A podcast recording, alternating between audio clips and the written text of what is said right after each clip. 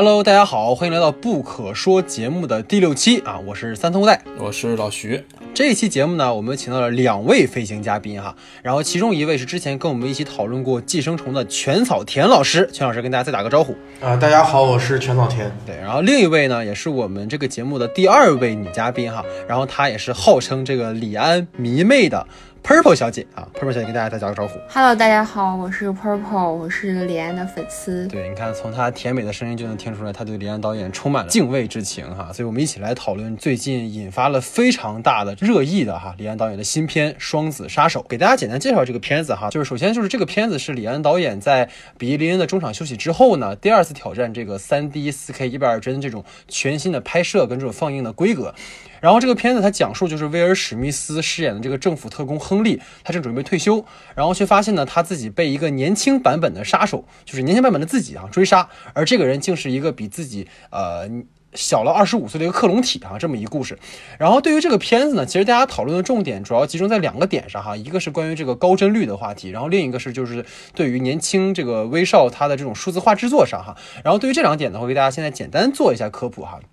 就我们知道，电影它本身的这种规格是二十四帧每秒嘛，特别是早期电影的拍摄，虽然说有些差别啊，比如说米尔兄弟啊、卓别林他们是这种十六帧每秒，然后爱迪生的话则是推荐说这种四十六帧每秒哈。但是最终呢，确认现在这种二十四帧的规格是在一九二九年的一个国际会议上。然后除了技术原因之外呢，采用二十四帧的这种拍摄也是一种经济上的考量哈。毕竟我们说胶片它本身是非常昂贵的，而且这个帧率越高呢，消耗肯定也就越大了。然后就像说我们讲电影从无声到有声，黑白。到彩色，然后画幅比的这种变化一样哈，观众对于这种电影的观影需求肯定是在不断提高的，所以说我们所谓的二十四帧的帧率的拍摄也可能不会再满足我们观众的需要。就比如说二十四帧，它在这种放映的过程当中，它比如说快速摇镜头，它会出现一些这种运动模糊的情况。二 D 电影的话，观众因为长期形成这种观影习惯，所以可能不太在意。但是现在因为我们越来越多的这种三 D 电影嘛，因为三 D 电影它本身制作和放映就对于光线的要求，它就会有一个比正常拍摄的时候它会变弱。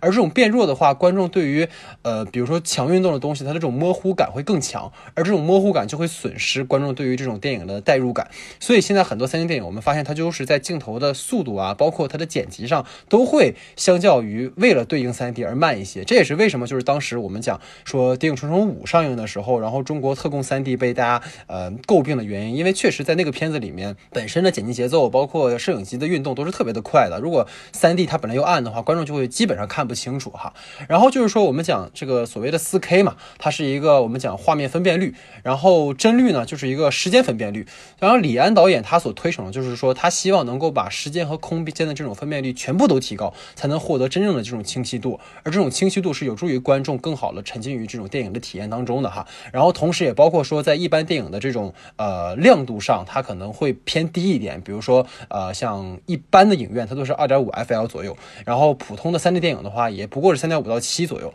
而李安这个片子，它对于整个放映的这个亮度的提升，它是到了一个十四的一个亮度哈，它比之前其实提升了非常的高，而这个是刚才我们讲的帧率的问题哈，然后另一个的话就是说，这次他拍摄一个所谓的克隆人嘛，就是一个老版的威尔史密斯和一个年轻的威尔史密斯哈，他这次的这种特效的制作，他是跟这个维塔工作室合作的哈，然后这个维塔工作室的话，之前他也是拍过像《速度与激情七》里面就做那个保罗沃克这个。替身，然后包括《银河护卫队二》里面年轻的那个星爵的那个爸爸，然后包括一些 CG 角色哈，比如说像卡梅隆导演的《阿凡达》呀，还有包括今年的《阿丽塔：真正天使》啊等等都是这样的。而这次的话，其实它更困难的在于说特效制作的话，因为是一百二十帧三 D 的实拍，所以对于这种动态捕捉和数字制作建模的要求会更高。而这是在影片中最终呈现观众看到这个呃威尔史密斯的这种年轻和老的这个面部表情，是完全由维塔工作室制作的。然后为了制作这个二十三岁的威尔史密斯呢。这个团队他们不像过去那种用所谓的数字合成抠像的技术去还原这个角色哈，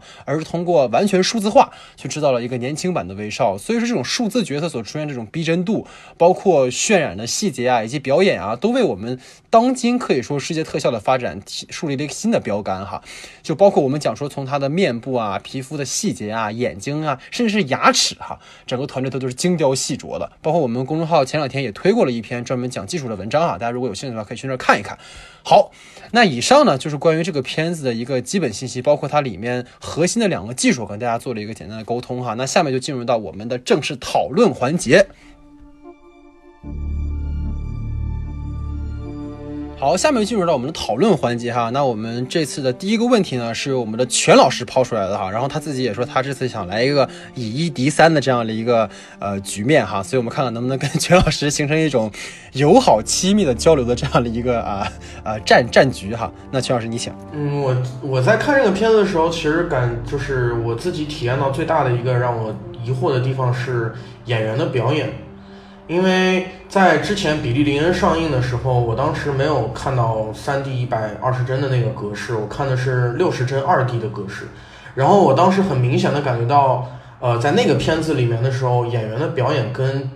以他们以前的表演方式是有一些变化的。然后我之后也在那个呃里饰演那个女配的克里斯汀·斯图尔特的采访里面，然后我看他有说。说，在这个在拍《比利林恩》的时候，李安有意的引导他们去试图寻找一种新的表演方法，因为一百二十帧三 D 的时候，观众看演员的方式会跟以前可能会有不一样。然后这个是我在这次看《双子杀手》的时候最大的一个体会，就是，嗯，我看威尔史密斯表演的这种感觉，跟我以前看在电影里面观看演员表演的感觉是不一样的。他。某种程度上更接近于我们拍戏的时候在现场去看演员，然后，呃，因为我自己也是一个威尔史密斯的粉丝，然后我其实，在有一些地方可以感觉到威尔史密斯的那种表演方式是跟以前比较接近的，因为他一直都是以这样表演方式，所以我更多的会觉得说是不是在就是我对他这种表演的不信任感会是来自于这种新的方式，然后我其实比较。比较想要讨论一下，就是这样的一种新的形式到底是如何在影响演员的表演的，然后这种在这样的形式下面，演员到底应该如何去找寻找新的表演方式？明白，所以我们就呃女士优先呗，呵 呵这个 Purple 你先说一说呗。我师哥刚刚说到这个表演的问题，其实我觉得这个。就是不管是从表演还是说它整体的一个呈现，我觉得其实都是一种叫做是安叔的一种尝试吧。就是比如说他在自己那个呃电影越来越高清、越来越清楚这么一个美学上，他不断的在上一个台阶，然后让我们也越来越接近真实的肉眼去看这个电影中的一个世界这么一个感觉。但是我觉得之所以会让就是我个人啊，当时看这个，可能是我对威少没有那么那么深的了解。我个人在看这个，就是看这个的时候，并没有觉得他这个 在表演上有什么让我觉得嗯那么奇怪的点，也可能是说他故事本身的一些问题已经忽略了这个形，就是表面上这个东西，但只是说让我觉得他那个表演吧，有一点点，就是嗯。怎么说呢？戏剧化的有点过了，还是没有拿捏到一个很好的度，然后就会导致说可能让一部分观众觉得这成为影片的一个主要的短板。所以其实有一个核心原因是因为什么？就是因为呃，这个 Purple 他不是威尔史密斯的粉丝啊，所以他不太在乎就是全老师说的那个事儿，你知道吧？而且相反，我还觉得他，我还觉得他很多。还挺帅的，就比如说我记忆特别深的，就是那个 他那个抠那个呃那个手枪上那个叫什么扳机吧。扳机前，然后舔手指啊，然后还有什么他们那个动作戏上，然后对对对，然后就是互相躲那个摩躲摩托车啊，然后两个人之间那种，我还觉得他特别帅呢。对，这就建立在我可能对他没有那么深那么深的之前的了解。明白明白，老徐呢？嗯，你怎么想的？嗯，其实就我先说一下，我看的是二 D 四 K 六十帧的版本，然后因为韩国这边没有那个一二零 P 的播放嘛，然后其实我看的时候，我有这种感觉，就是我觉得。就是威尔史密斯的表情，或者是因为因为是呃李安想给我们多去表现一些人物的细节啊，包括一些一百二十帧下我们能感受到的一些东西，他会利用很多的一些特写或者是很正面的一些镜头去拍这个人。就有一段的时候，我甚至感觉就是。甚至威尔史密斯都在对着镜头说话的那种感觉，就是但这种现象的产生，就让我感觉他首先文本上的内容不够，不是过于强，就文戏不是很强，也没有很多内容。然后他在用这种方式去表演的话，就让我感觉他全程就是没有表情，就像在说台词的感觉，也没有那种细微的表情变化，或者是能让你感觉到他这一刻是在这个戏里的，就是。一可能是由于这个文本的关系吧，就让我感觉它跟整个电影之间相联合的不是太融洽。就其实我觉得可以举一个小例子嘛，就是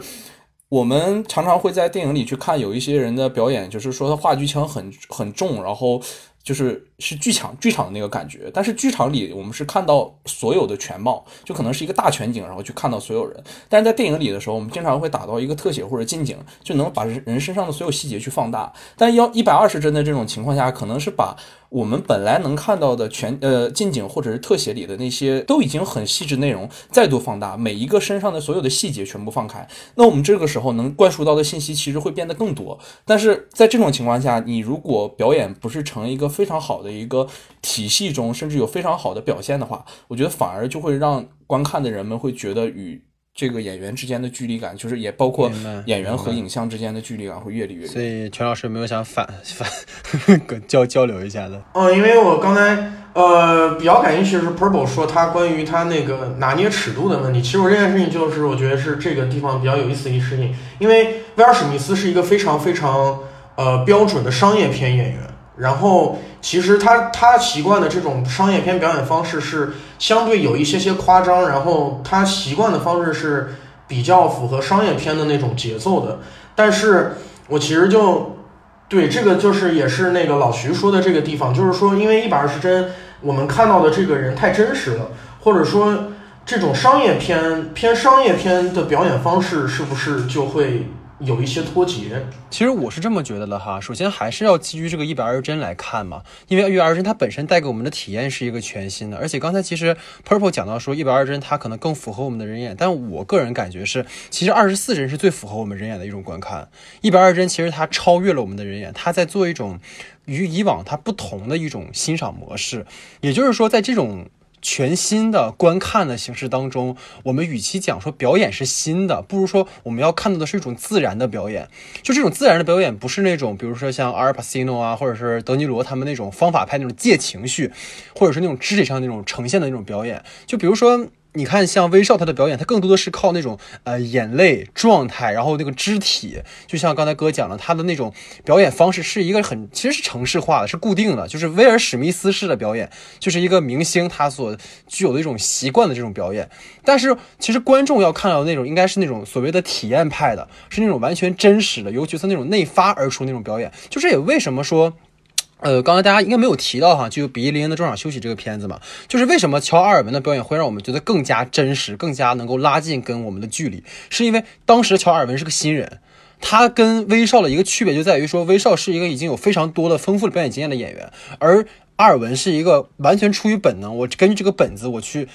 表现我在真实情景下的一个本能反应的这种，所以我觉得可能在一百二十帧的这样的媒介下，可能这样的表演才是更符合这种电影的方式的吧？啊，我觉得哈，所以说。就除了这是第一点嘛，然后其二我们可以讲说，本身我们这个片子它就是一个强戏剧性的一个片子嘛，就是无论它这种双男主的这种设定啊，还是说这种动作戏啊，其实它本身就像老徐刚才讲，它给了角色更少的一种情绪的呈现的一种呃可能性，因为他每次要不然就是在打，要不然就是在就是就是躺尸，就这种，他没有什么时候是静的。所以说，我们觉得我在我觉我个人觉得哈，在思考这种表演方式的问题上吧，还是要去思考说这个它文本的规定情境是什么，然后哪一类适合高帧率，而不是说这种表演它本身是新的啊，我是这么想的。嗯，那我有一个问题，就比如说大家可能会觉得说他表演是有一些奇怪的，那这个奇怪是不是建立在一个真实跟一个假定这两者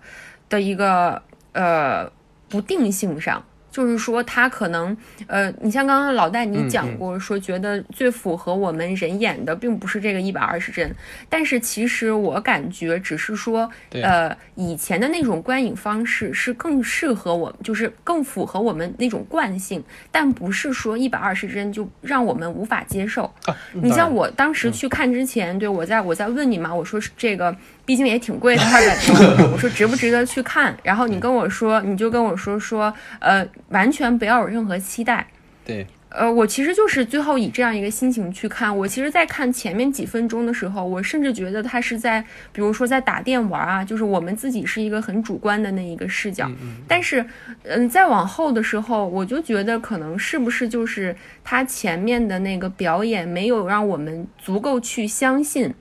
嗯嗯嗯，就是足够去相信他就是在那个情境中，或者是足够相信他这个人物。导致后面很多就会接不上。对，我觉得你这个也是有有有可能。其实刚才你讲这个事情是什么？就是说他的表演能不能建立让我们的这个认同嘛？对，对吧？就是这个表演的认同，其实，在我们既往，因为你刚才提到既往的观影体验嘛，其实他在我们既往的观影体验是由这个戏剧性情境给你的。嗯，对吧？就是如果这个角色他在这个戏剧性情境里面，他在建制的部分，然后给了你一个心理动机，然后让你去理解他，可能你就能认同他。但这故事有个问题，就是说，我觉得可能回到他文本角度哈，就是他的建制部分，他一直在通过他的台词去强调，对，我要退休了，我心里有阴影，我有障碍。但是真正我们讲说，在我们看过了那些好的类型片里面，其实他一开始上来的时候，他不会用那种纯对白的形式去给你呈现，而是会通过一些，比如说你现在启示录的开场，你为什么一下能认认同主人公？就是因为他不是一上来跟你讲，哎呀，我有战争恐惧，我我有战我有那个战后创伤，然后我很痛苦。他是通过一系列的蒙太奇带给你的东西，嗯，我觉得可能这个能回应你说的这个问题吧。嗯，对。但是我觉得很有有一种可能性是，Purple 感受到这个东西，可能是他的台词跟演员状态不匹配。我觉得这个事情就就是呃，你之所以不接受他台词介给你介绍这些东西，是因为你没有看到。但是很有可能他本身的设计是他想要一个这样的演员。就这就好像说，呃，很多文艺片的导演他们会去找呃非专业演员，就是我要拍一个工人，我就去找一个工人来演。这样的时候，他很多时候可以不用去呃刻意的告诉你说他是一个工人，因为他身上所有的状态都是非常自然，然后非常让你可信的。所以对于这个片子来讲，他的故事对我来讲，我嗯的那种嗯不能说服我的感觉，我我个人觉得可能有一部分也来自于他表演不能说服我，就是说我并没有感受到威尔史密斯饰演的这个角色是一个这样呃饱受饱受创伤，然后非常疲乏的这样一个暮年杀手的这种形象。而且我我记得我之前就是我忘了什么时候在看过一个报道还是一个什么，就是李安之前说他在选那个比利林恩的那个男主的时候，嗯嗯嗯他就提到一个词，就是说叫通透。嗯嗯嗯他就说，呃，比如说我要呃让观众能看到这个男孩儿，然后他的脸，再加上这个一百二十帧四 K 这个技术的时候，就能看到他就是透过那个脸看到脸下面的东西。嗯嗯嗯嗯嗯，但是可能就比如说像呃，我们刚刚在聊的，可能威少是不是又说让观众又很了解他，又已经去接受了他既往的一种表演方式，然后可能就觉得说在这种新技术之下，哎，他会不会有一个什么新的一些什么方式啊，或新的一些什么暗书的作作为，然后就会嗯，就会觉得有一点点奇奇怪怪。对，其实我们从表演的问题切入哈，其实更多的我们可以发现，大家在讨论的一个核心是围绕着说它的这个技术跟文本，它是否能足够贴合或者完成度足够高的这样的一个。因为包括我们前期在做那个大家开会的时候嘛，就是包括 Purple 啊、老徐啊和我，其实我们三个人要讨论的一个点，好像都在这个地方有个汇合，所以我们可以就这个问题来呃展开一个讨论吧。就确实是，这也是大家去核心呃争论的问题哈。就是有些人说这个故事老套三俗，或者是说这个技术怎么怎么样，其实好像有各种各样的说法。我觉得也是在影片上映一周了之后，我们再去把它这个问题更加客观的聊一聊，也许能聊出点新东西哈。那老徐，你看，要不然你从你开始。其实我们发现，在现在的互联网上，对于这部片子产生的讨论是两个很极端的方向。就一个方向是在聊说一百二十帧的技术，然后看起来很厉害，然后很棒的体验；然后另一部分人就在说很极端的说这个文本太垃圾了，它技术再怎么样也没有什么意义。就我们发现他们其实是走到了两个就是牛角尖上嘛。但我觉得我们其实可以从在这个片子里头，就是这个一百二十帧技术和它的一些文本内容上的结合的那些方向，我们来看，因为就是技术毕竟还是要服务于它想表达的一个主题的。我们可以从它和这个主题的结合度上，然后看看各位有没有什么样的意见。呃，我觉得《双子杀手》可能就是我们去看他，可能最重要的本来的初心就是说，不是说看他拍了一个什么样的故事。其实我觉得他这个片名，呃。大大多数人可能都以就是都各有各各样各就是各种各样的猜测，就是其实嗯，并没有把重心放到故事上，而是说我们要可能更想去看看安叔这次要用了一个什么样的方式，用了一个呃这样的技术手段去讲的这个故事。嗯嗯。然后呃，首先就怎么说呢？我对于安叔嘛，就是因为我学电影，我觉得他其实对我来说就是一个标杆、一个灯塔一样的存在。但是说看这个片子的时候，我们就回归之前的问题，不能说完全说啊，我爱李安，或者说我爱他之前的很多片子，就去规避了很多在他之前一部作品就已经犯过的很多很多的问题。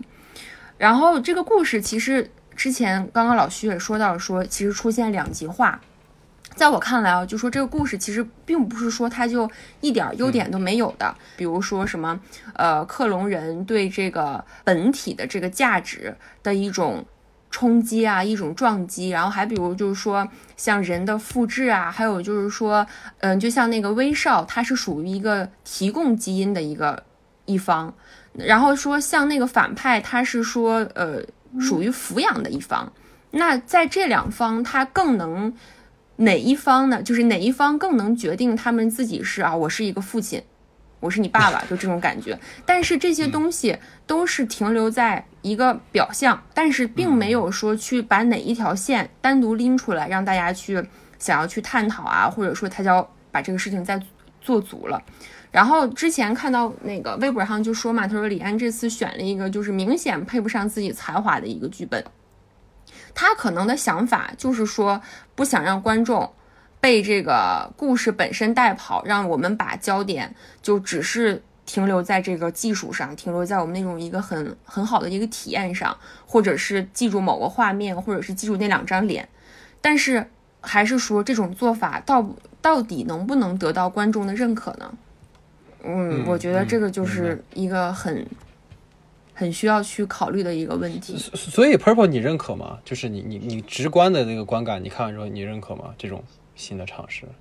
呃，你你的这个认可指的是说整个片子呢，还是说这个技术而言？嗯，都可以啊，都可以啊。它是一个开放。我觉得。我觉得我是比上一部认可一些了，因为我觉得他这一部其实虽然他动作还是动作戏拍的，还是说没有像我们想象的那么好，但是其实这一部比上一部比利林恩的他那个节奏已经完全起来了。明白。就不是说像上上一部它完全很多都是固定镜头啊，静态镜头为主，然后镜头数其实也很少。但是这这一部的话，我觉得起码身临其境的那种感觉会比上一部。的感觉会更好。OK，明白。嗯，而且还其实还有，真的就是我觉得比那些传统的好莱坞的动作片的拍法，它其实是有一些提升的。嗯嗯嗯嗯，而且而且就是其实上一部我在看的时候，其实会有一点点的那种，刚开始在看会有一点点那种生理不适。我懂，我懂。嗯，对对对。但是这一部我觉得它呃动作戏啊虽然设计的很简单，但是它其实拍的是挺清楚的。然后让我们也就确实是像那个，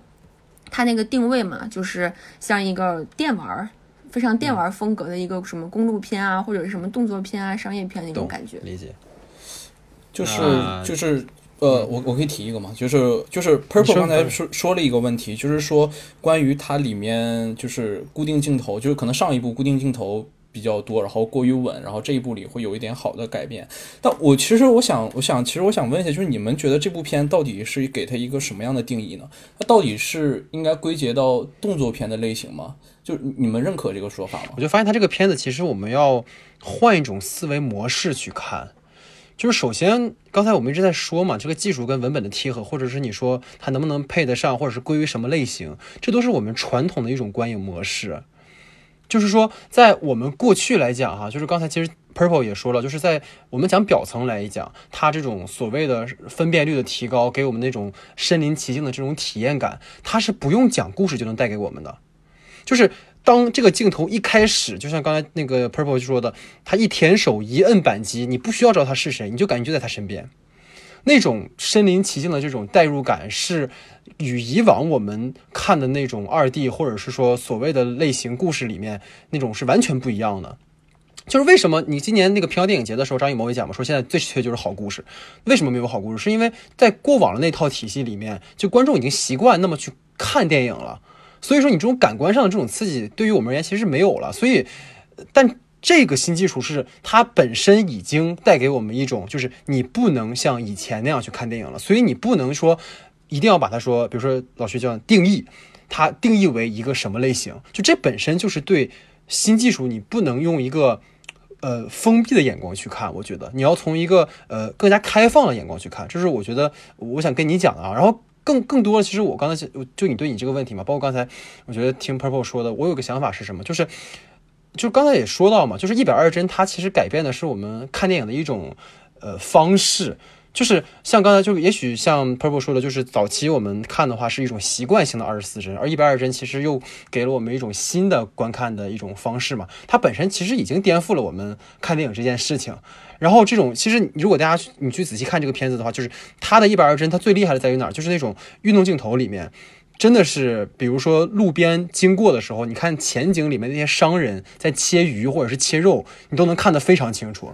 就是过去我们在看电影的时候，其实是导演选择给你看景深的某一个位置。如果他快速摇动摇摇镜头的话，焦点跟在主体身上，你是跟着主体走的。但是现在的这个片子是，它即使焦点就是它没有焦点了，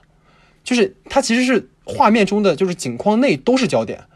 是你去自由选择，在一个限定框架内，它给了你一个无限的信息量，你去选择。就这是一个它。跟以往不一样的问题，然后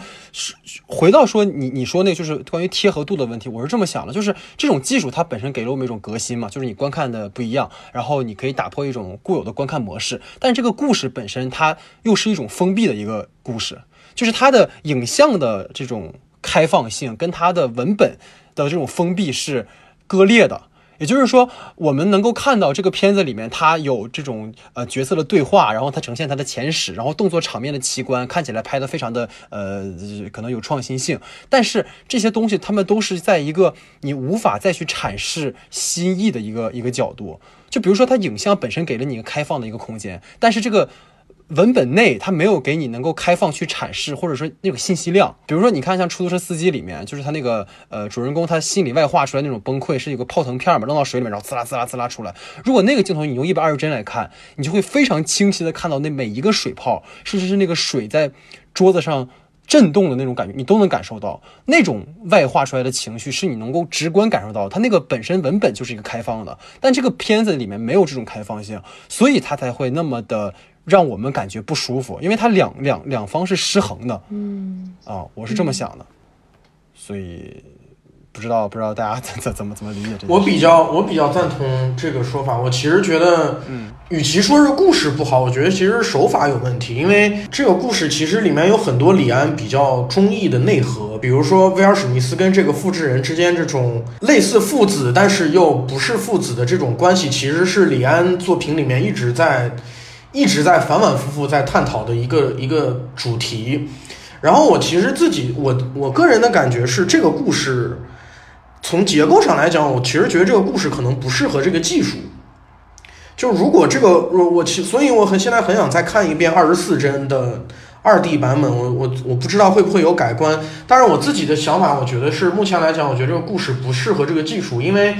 因为一百二十帧的技术，至少到目前为止来看，我觉得它最大的。特点还是在于这种，就是大家也提到这种临临场感跟以以前是完全不一样的。那我们是不是说，你要是去做一个临场感能作为核心的故事，是不是会好一点？就比方说，我我觉得比利林恩那个故事好的一点就在于，它其实是一个非常重视临场感的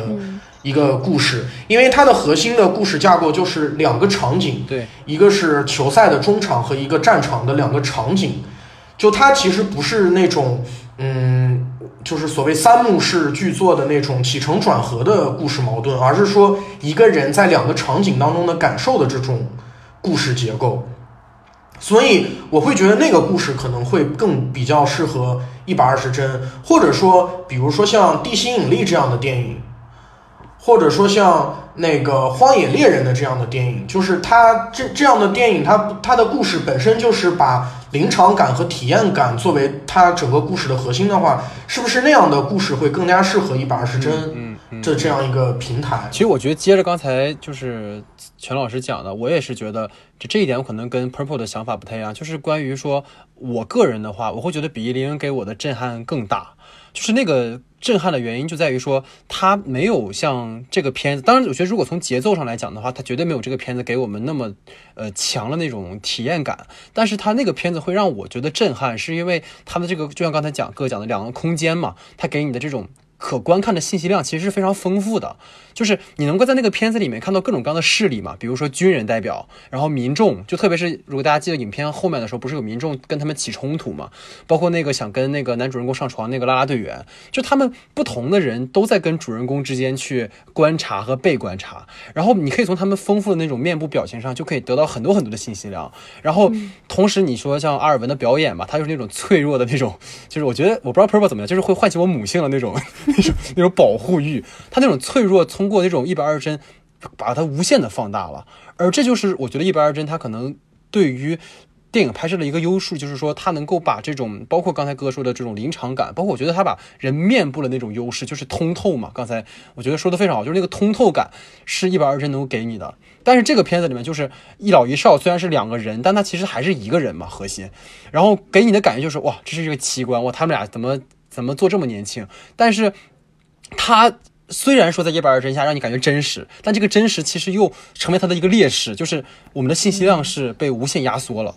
所以才会有不舒服的感觉吧。对，而且我其实觉得这个片子里面有有几场戏是会让我有很强的一百二十帧的那种特别的观感，就比如说有一场是讲他小时候被那个扔到水里面的那个部分，嗯嗯嗯嗯。就讲这是他的一个恐惧，对对对。然后那个下水那个进水的那个镜头，其实，在一百二十帧非常非常的震撼。对我其实觉得有点遗憾，就是后面没有把这件事情再接上，因为可能是这个主题并不是它核心的主题。然后他后面有一场两个人在那个博物馆还是什么样的地方的地下，然后两个人扭打的时候跌进井里面。然后我本来以为那个时候会再度用拍那个水底下的镜头，然后去增强那种感觉，但是他好像没有拍。然后这是其一。然后另外一个就是最后最后他们出来第三个复制人的时候，就是全身着火，然后在那个架子当中，完全就像一个无敌的人一样的那个状态。那个镜头当时也让我觉得非常震撼。但是，嗯，这两个镜头或这两个镜头或者说这种表现方法，跟他整个片子的这种故事模式可能就没有太契合。它没有办法作为一种故事条件嵌入到整个电影里面。嗯嗯，所以你看，发现就是看六十帧的人跟看一百二十帧的感受是完全不一样，对不对？看六十帧的朋友，对对，就我我刚才就一直在想想说这件事儿，就是因为我看的其实是六十帧的，就在我看来，就是可能包括全全早田老师说的那样，就是他觉得很多地方很震撼的点，其实没有给我非常大的那个震撼，我反而就是就是因为他的。这个故事上的过多单调，反而让我更多的去关注到了他动作戏。我觉得动作戏那儿一定要很认真的看，然后就我让我觉得不对的地方也特别多。就是我们我为什么会问一个问题，就是它是不是可以定义为动作片？就是你看我们现在的讨论到现在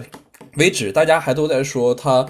动作的部分可能是这一个片子里他要做的一个尝试的一个部分。那那我们就暂时给它定义为动作片。那好，如果是正常定义为动作片的话，那有很多拍的很好的一个类型，比如说就是以长镜头为拍的比较好的，那像极速追杀那样的。然后还有一种就是靠剪辑的，就像极道车神那样的，他们都是在二十四帧的世界里已经找到了自己怎么去把这个动作戏玩活的一种方法。但是回到。这个这个这部片子里，我在六十帧观看下的时候，我就会觉得这个片子有的时候有点太稳了，就是它的动作戏根本不是我想要的看到的动作戏。可能就你们的感觉是这个动作戏一百二十帧里是很好的一种状态，但其实在我六十帧的感觉里是很长时间，就是一是它固定镜头更更比较多，然后这是其一，其二就是它的很多运动镜头是一种单轴的那种移动镜头，并不是说那种。就是我们正常看二十四帧电影里看动作戏里的时候，会出现那种很大的那种甩的幅度，比如一甩到这儿，焦点啪过去，甩到那儿，焦点到另另一个人身上，然后就是一个很很很大的一个摄影机的一个转动的一个过程。它基本上都是一个单轴上的运动，就比如在一个轴，就有点像单轨的那种运动，不会出现特别大的一种旋转性的那种感觉。就你看现在其实很多玩的好的那种动作片们，那那相机简直都恨不得三百六十度转起来了，让我觉得很不能接受。它是以动作片为卖点的一部电影，它毕竟还是要有一定卖点。当然那，这个是前提，是因为我看的是六十帧，所以我要我要去说说明我的一个不舒服的地方。然后还有就是，我觉得你你刚才说的一个问题就是。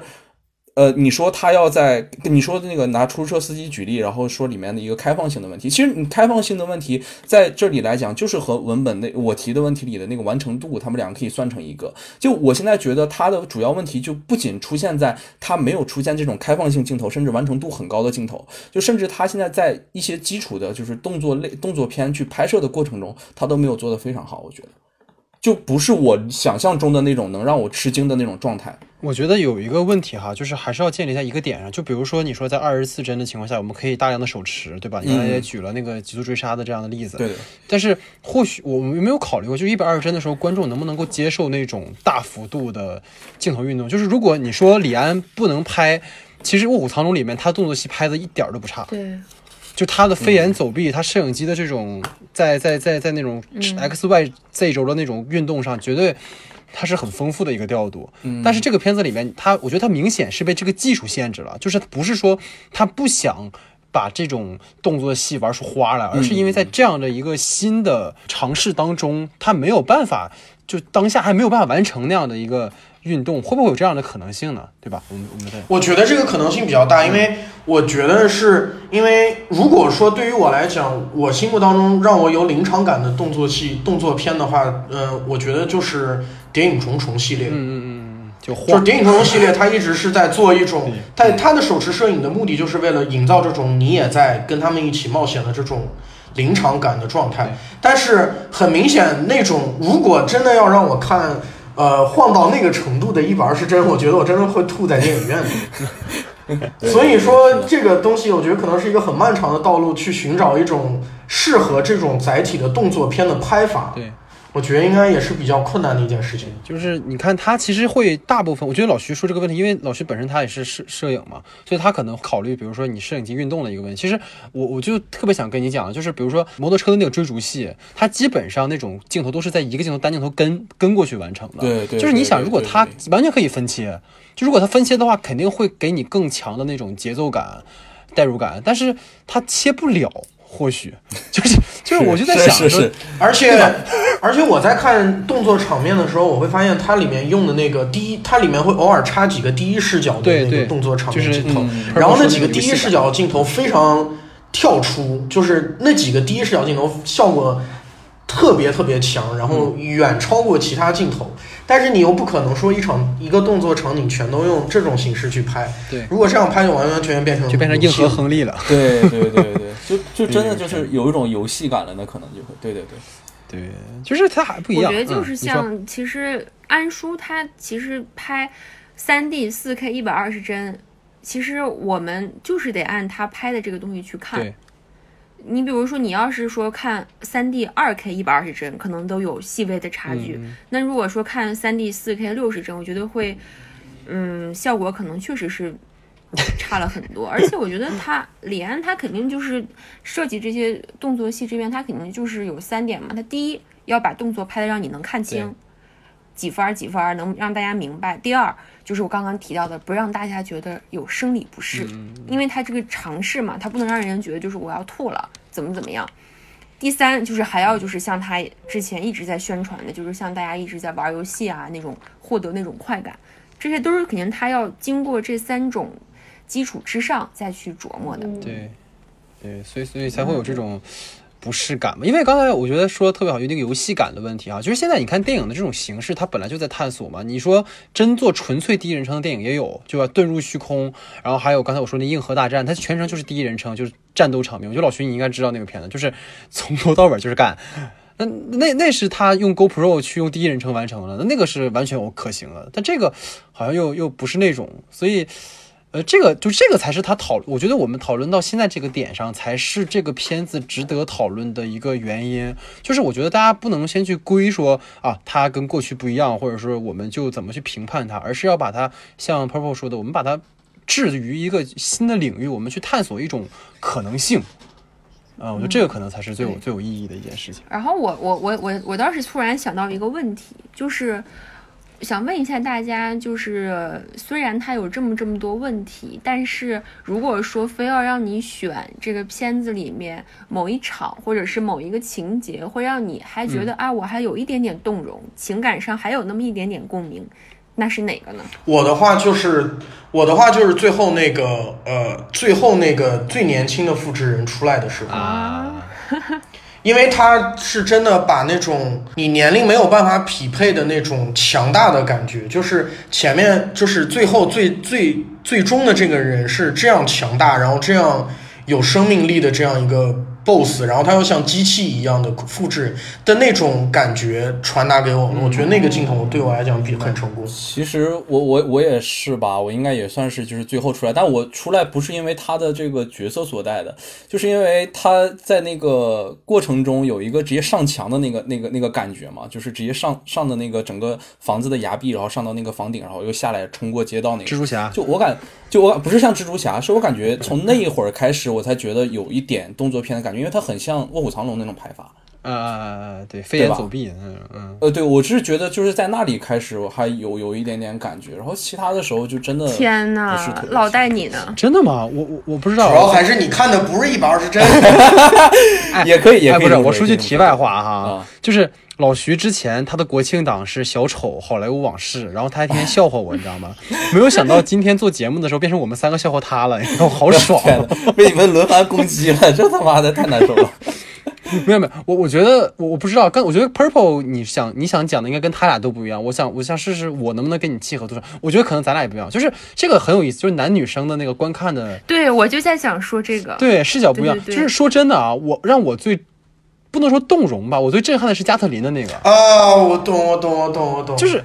对对对对对，对，就是那个加，就是反而这个片子里面所有那种大的情绪段落，就比如说史密斯哭啊什么的，我都没有什么感觉。但那个加特林的段落是真的，你能够看到那个场景中的东西在被他呃扫射当中那种疯狂的这种喷嗯，射，那种暴力感，那种暴力感，包括角色在里面那种无助，就是那种我觉得场景的那种嗯压迫感，跟角色那种弱小被压在就构图的那种，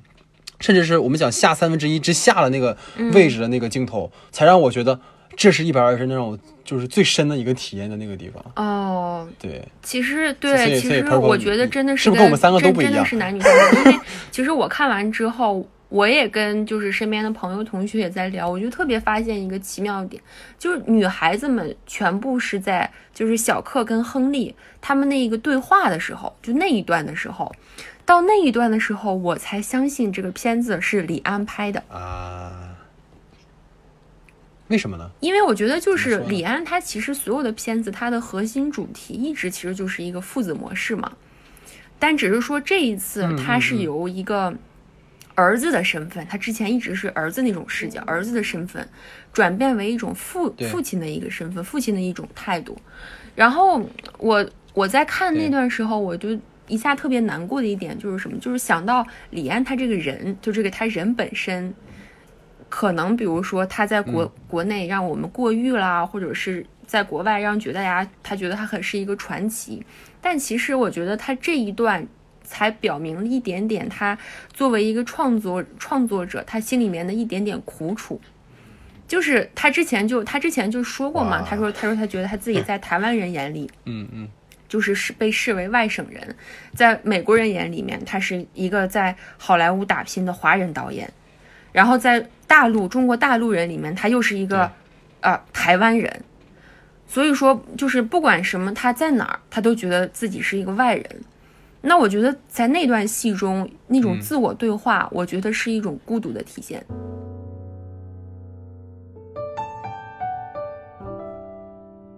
其实你们刚刚刚才我觉得是谁，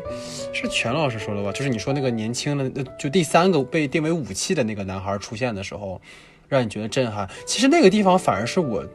最不舒服的地方，就是我不舒服的原因是因为，我没有想到这故事会在这终结。就是我觉得当时老徐看完之后，他第一句话就是跟我讲说：“老戴，你看完之后，你看到最后，你一定会过来跟我吐槽的。”当时我还觉得为什么？就是你想哈，就是就可能聊到一些文本上的东西了哈，就是。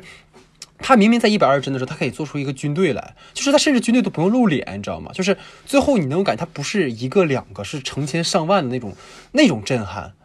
给你的，跟你看到了一个特别实的，就是一个呃另另一个 junior 的那种感觉，就是我反而在看那个地方会有一种 what，就是为什么在这儿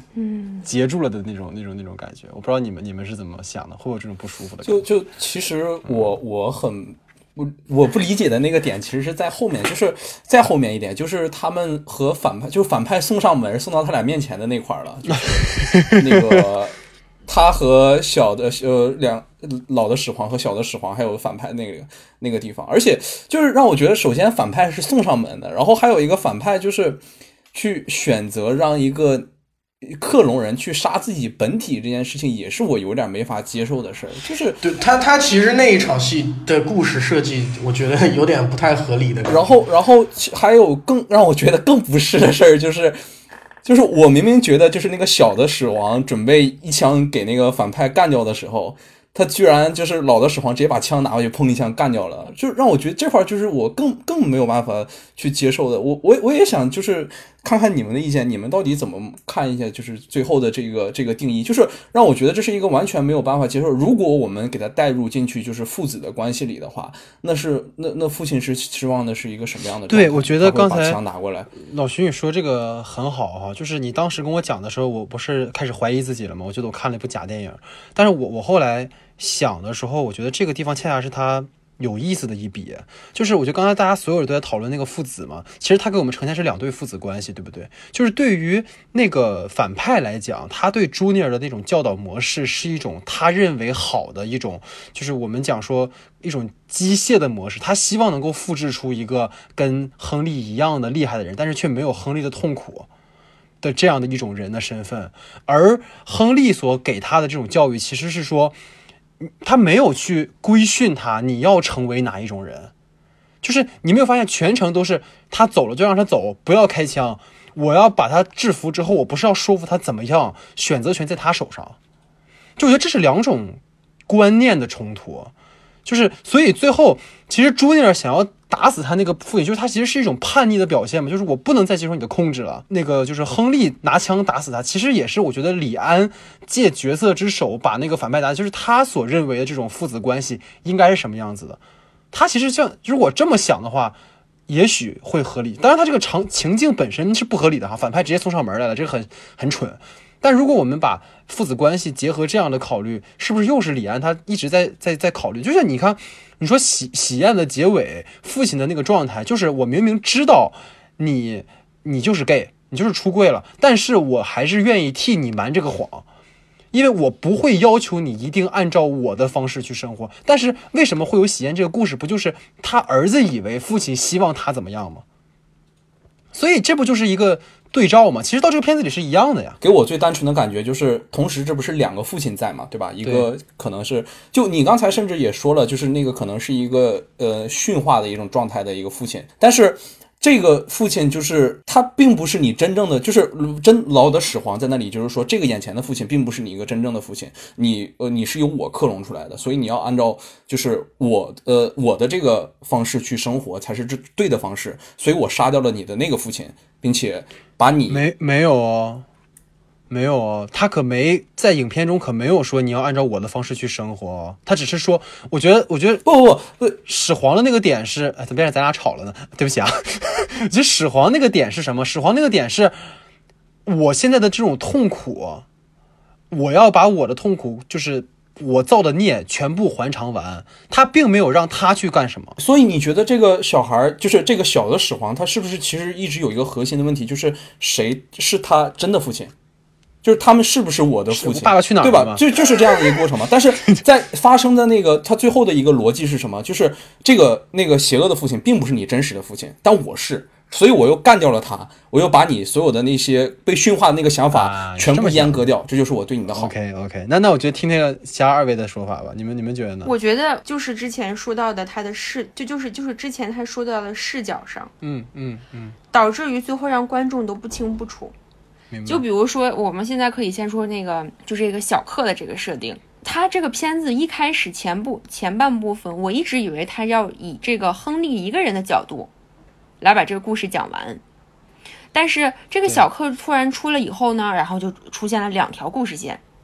然后然后两两个开始就互相一会儿切这个，一会儿切那个。对对对对对。，其实我之前呃本来以为这个小克走的是那种路的，就是说他要反抗，要证明自己我是独一无二的。那那那以前的很多这种类似的片，他应该是在他要为了证明自己去干掉威少。嗯，但是后来呢，他们两个人在这个呃 battle 的时候，又没有说去，就是他们虽然是基因都是一样的，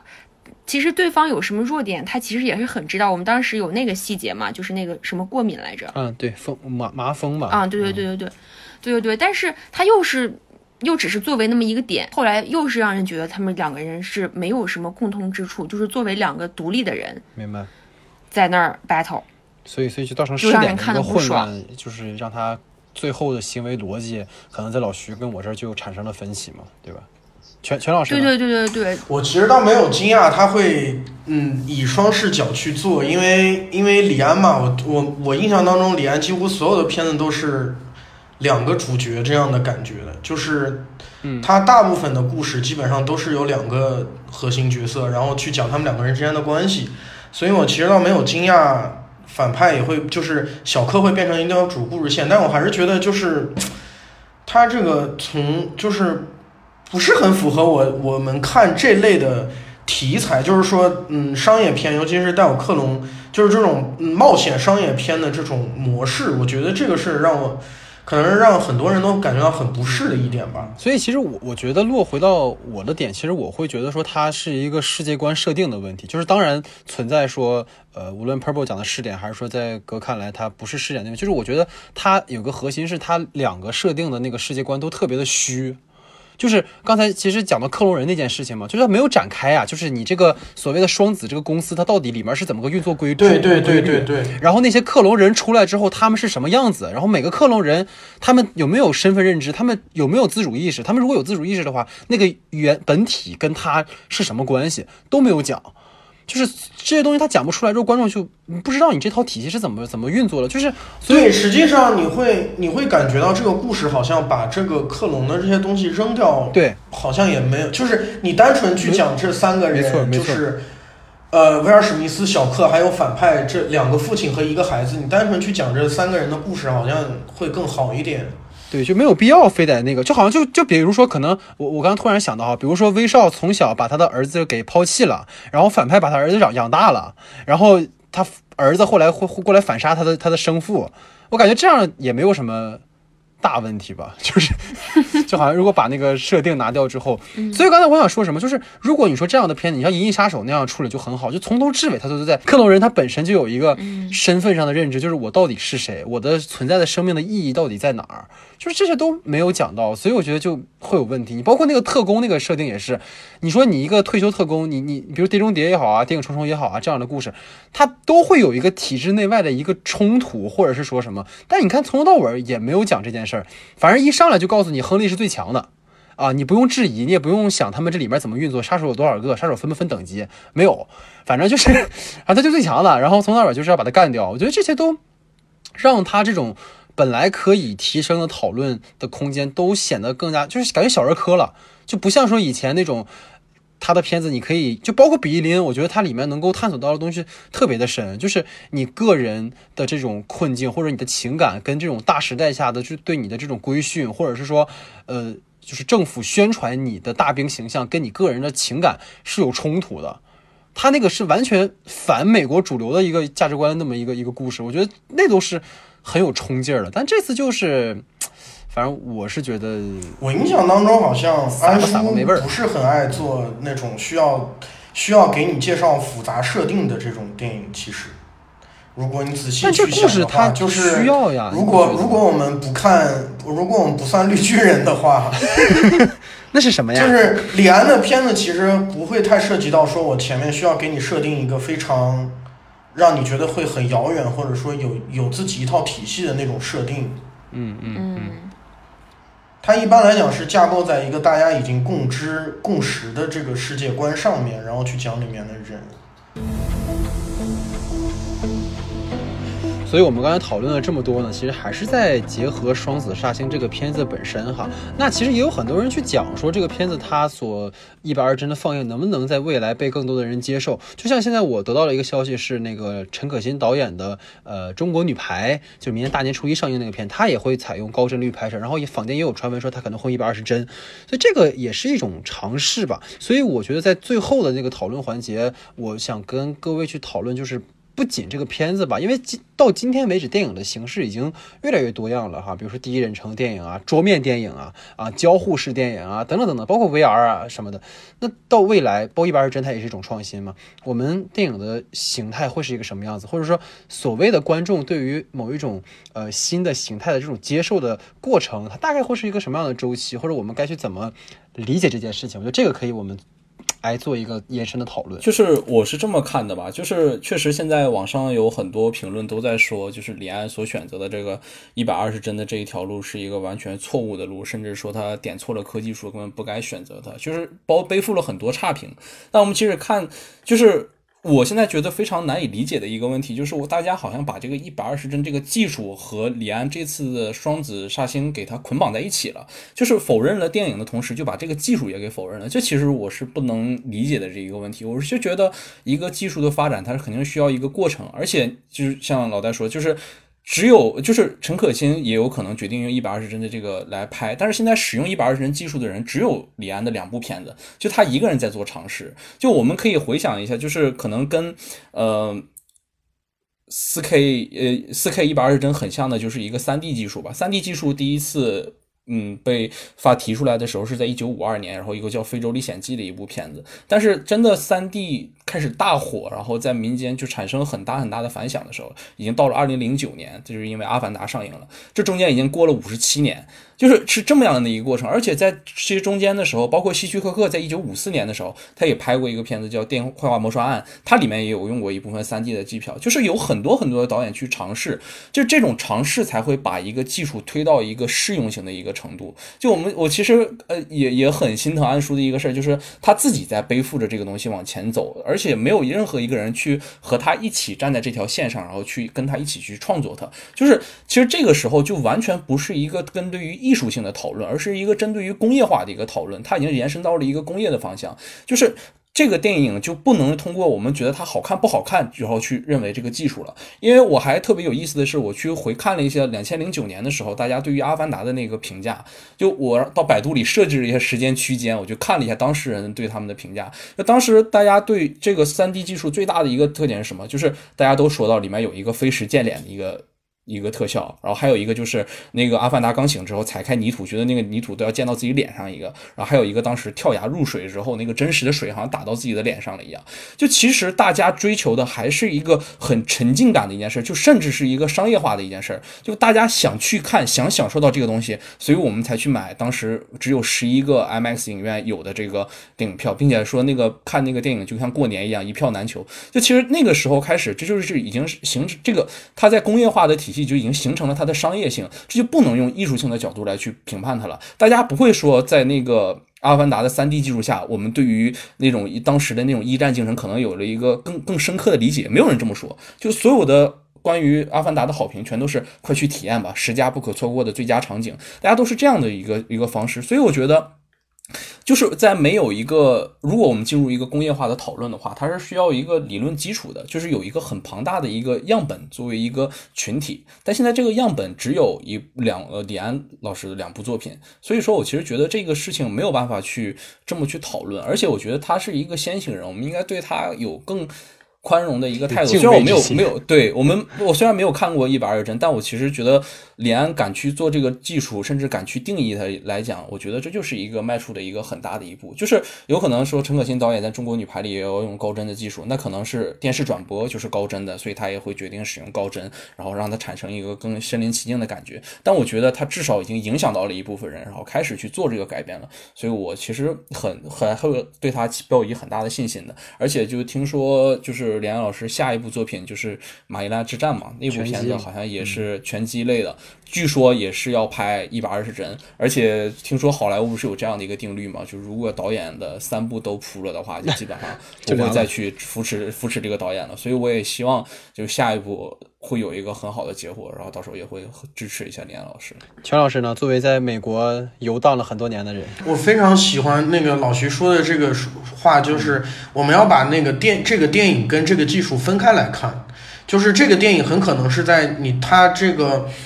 也不光是李安一个人，就是说整个电影人在往前发展当中会出现的这样一些呃呃试验上的失败啊，或者尝试的失败啊，或者怎么样。但是技术是还是应该要被大家用一种比较客观的方式去探讨的，因为就好像说三 D 出现了那么久，然后《阿凡达》的时候，大家才开始慢慢开始接受三 D，因为大家并不会去在意那些呃。没有成功的东西，大家可能只会看到，是说，呃，好，到了《阿凡达》的时候，三 D 技术，呃，成呃进化到了这样的一个阶段，但是，但是它的成功一定是离不开之前所有做三 D 的人的这项这些尝试的。而且，《阿凡达》在《阿凡达》之前，其实我我记得国内就是国内哈，包括国外就已经开始不停的在上这些所谓后期转制的三 D 片了。然后大家当时就一直在探讨说，为什么这些电影要做三 D？为什么这些电影都要做三 D？三 D 到底有什么意义？然后直到现在，大家好像已经开始慢慢接受说，哦，我们可以看三 D 的电影，就是三 D 已经成为一种被大家接受的观影形式了。所以我觉得，一对于这个东西来讲，虽然你不知道一百二十帧，呃的这个技术进化到有它独立的美学，然后被大家接受需要多长时间。但是肯定是电影人是需要不停的往前去尝试的。我觉得如果大家都单纯的只把说这个呃，因为因为安叔这个电影拍的不是像不像大家想象那么成功，所以一百二十帧没有意义，那我觉得安叔这个片子才是白拍了。但是其实我们讲了这么多，我觉得刚才大家。两位探讨的一个核心就是电影其实是一门在发展过程中的艺术，就跟我们第一次看《比利恩》的时候那种沉浸感是前所未有，就看完之后手心出汗的那种感觉。所以我觉得就是如果说单纯我们聊一百二十帧这个技术的话，其实要考虑的就像刚才我在前面有讲过嘛，就是。真正去落实它是一百二十帧，它打开了我们的视野，在影像上给了我们嗯更多观看的信息量的可能性。那么我们在下一步，除了我们去给它打气，说呃你要要继续发展，我们也要去说有没有它发展的一个趋势和可能性会是什么。就像我觉得刚才总结之前讲的，就是比如说它可以更多的去拍摄人的这种面容。因为人的脸就是表情的这种丰富性，是在一百二十帧下会被呃被我们更加敏锐的捕捕捉到的哈，这是一个。再就是说，它可以把那些生活中的物象啊，一些比如说《战舰标扬金号》里面，就是我觉得《战舰标扬金号》如果说今天爱因斯坦在世的话，如果把它拍一百二十帧，会超级震撼。就是我觉得那那种电影的那种观感是，它给你的奇观不仅仅是这种场面的奇观，而且也是那种你能够在所有场景内的人的状态、反应、场景空间里的陈设、美术道具等等等等的东西，它给我给你打开你的视野，让你的世界甚至被颠覆了那种感觉。所以我觉得，可能对于一百二十帧的技术，我们可以这么去想它。包括我们讲述桌面电影的一个发展也是，你说真要这么讲的话，在没有电脑的时候，就是九九十年代的时候，你说真要搞桌面电影也不可能。其实它也是顺势而为，到今天的这种环境里面，我们才能够发现说，原来我们平常用的电脑，它也能够成为一种叙事的工具。然后大家去讨论桌面电影的可能性，比如说文字的多义，或者是说，呃，当你把鼠标停在某一个呃画面的时候，其实你在想。这都是，呃，这种视听它的这种可被阐释的含义，它的这种呃丰富，给予我们的。所以我觉得，除了说我们确实要支持安叔这种尝试以外，我们也可以去呃真的思考说他能怎么样，而不是说去否定他。就像就二位也跟我觉得我们达成共识，就是说。如果说你认为电影已死的话，你就认为电影就是当年路米埃尔拍电影的时候，就是放电影的那个小黑屋里面那种电影的格式的话，那么电影已经死了无数次了，就是每一次的革新，电影都在死。那么，到底我们是让它就这么这个概念消亡，还是说我们不要这个概念，我们把它看成一种发展的状态呢？其实可能是我我在思考的事情哈。然后这样，女士最后讲压轴一下。我现在。我现在听你们三个人说，我特别开心，因为我觉得，就是，哎，反正听到别人夸安叔，你的偶像被理解，你的偶像被理解了是吗？因为，因为，因为昨天就在跟老戴说嘛，就是写那个他那本书，然后他就之前他就提到过，就是说，其实对他来说，他他认为他的创作欲不是在求生，就是。而是在求死，嗯嗯，就是他在自我解构的一个这么在这么一个演化过程中，在成长着，在拍着东西，然后，所以我就觉得他其实，嗯，像比利林比利林恩也好，双子杀手也好，其实归根到底，我觉得其实还是很李安的一个风格。那我认为什么是李安的风格呢？其实就是说他还是用一种很中庸、很温和、很委婉的方式，但是。他又很大胆、很冒险的去挑战了电影本身的一种存在的方式啊，一种内在的结构啊，然后一些元素啊，我觉得这是他的一种风格。所以，其实昨天看到那个呃微博上安叔的一个采访，我当时真的就觉得有一点点心酸的感觉，就是他已经很不容易了，真的，就是完全他到这个年纪，他到这个履历，他可以就真的。一直拍自己那个规定范围之内那些东西，他擅长那些东西。但是，他作为一个职业导演，比如说他用他三部曲去作为他的处女作，后来又用那个理智与情感，然后去获得外国人的认可，然后后来又用卧虎藏龙，然后去获奖。就我觉得他是一个，呃，看似没有什么野心，但其实他真的是一个很不安。安于现状的一个叫李不安，值得我们敬佩的人，叫李不安，很让我们敬佩的一个人。对，我很爱他。我觉得，我觉得，你知道，就特别是，你就感觉，比如说，呃，Purple 这么说之后，感觉好像再说多的话都都是多余的。我觉得，我觉得李不安这个这个说法可以当做你的标题。对，我觉得李不安这个特别好啊。对，但是其实他，反正我觉得他的问题刚刚也说了，就是纵使很喜欢他，但是我们还是要客观的去看很多的问题。对对对，我觉得这个还是这个，包括我觉得跟大家讨论到到现在吧，我觉得很有有收获的一点就是，其实我们虽然观点有有有有偏差，然后大家有这种讨论，但我们都把它是作为一个在刚才我讲嘛，在一个发展的艺术嘛，我们没把它就是电影就是应该这样，所以他不这么拍，他就不好。就我觉得，就是那种观点是很可怕的一种一种想法吧。我觉得最后的最后吧，因为它毕竟是我们讲说李安的电影啊，然后大家应该都自己有看过安叔的片子嘛，所以我们最后来一个每个人推荐一部李安的电影吧，然后我们在这种欢乐的气氛当中结束我们今天的节目，好吧？然后这样的话，还是 Purple，你看你是压轴还是先来？是说，就是说，呃，喜欢什么，然后以及理由。对对对，就简单聊聊就好了，这个就每个人几句话就 OK 了。嗯嗯，就是其实我